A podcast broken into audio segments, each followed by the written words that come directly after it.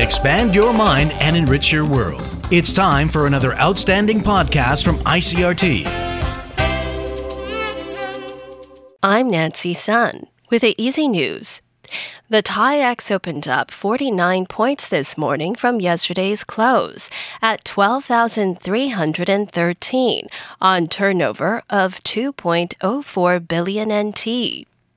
The market tumbled more than 300 points on Thursday to fall below the 12,300 point mark and the three month moving average of 12,577 as market sentiment took a hit following a decline on Wall Street overnight. Finance Minister Su Jianrong is seeking to allay investor concern following the sharp decline, saying there is still room for the TAIEX to regain some momentum as daily trading volume remains at about 250,000 NT. The National Financial Stabilization Fund Committee will meet on October 12th to determine whether to continue to buy stocks to help prop up the market. Jinmen Magistrate Yang Zhenwu says his administration plans to distribute unclaimed county stimulus vouchers among local students and disadvantaged families. Yang says each person will be entitled to receive 1,000 NT in vouchers. Some 16,200 people are expected to benefit. Jinmen began rolling out 1.12 million 1 plus 1 stimulus vouchers with a face value of 500 NT in mid July. The county magistrate says roughly 10% of the 1.12 million vouchers remain unclaimed.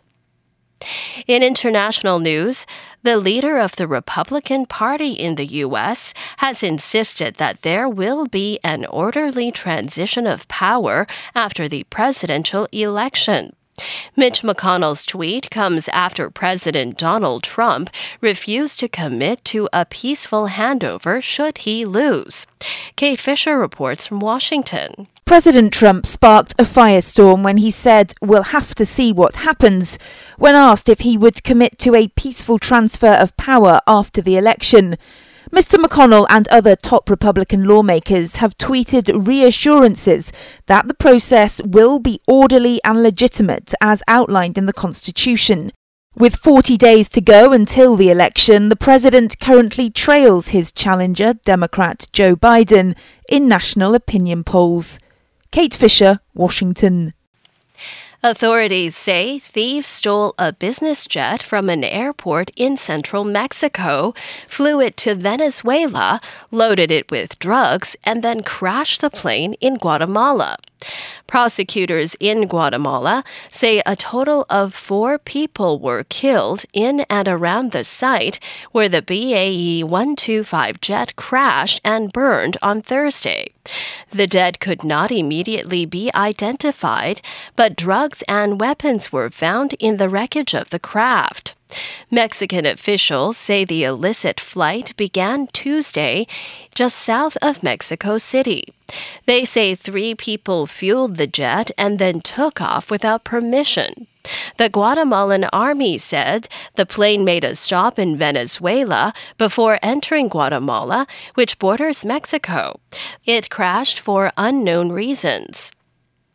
And Sri Lanka's government says the owner of a large oil tanker that caught fire off the coast of the island nation has agreed to pay 1.8 million for its help in extinguishing the blaze.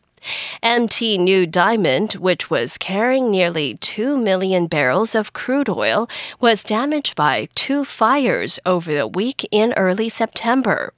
Greece based Porto Emporios Shipping is the registered owner of the 20 year old vessel. The Attorney General's Department in Sri Lanka says an interim report on environmental damage has also been submitted to the ship's owner, and that a separate claim for that will be presented after the final report is complete.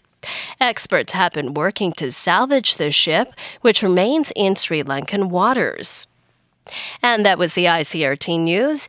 Check in again next week for our simplified version of the news, uploaded every day in the afternoon. Enjoy the rest of your day. I'm Nancy Sun.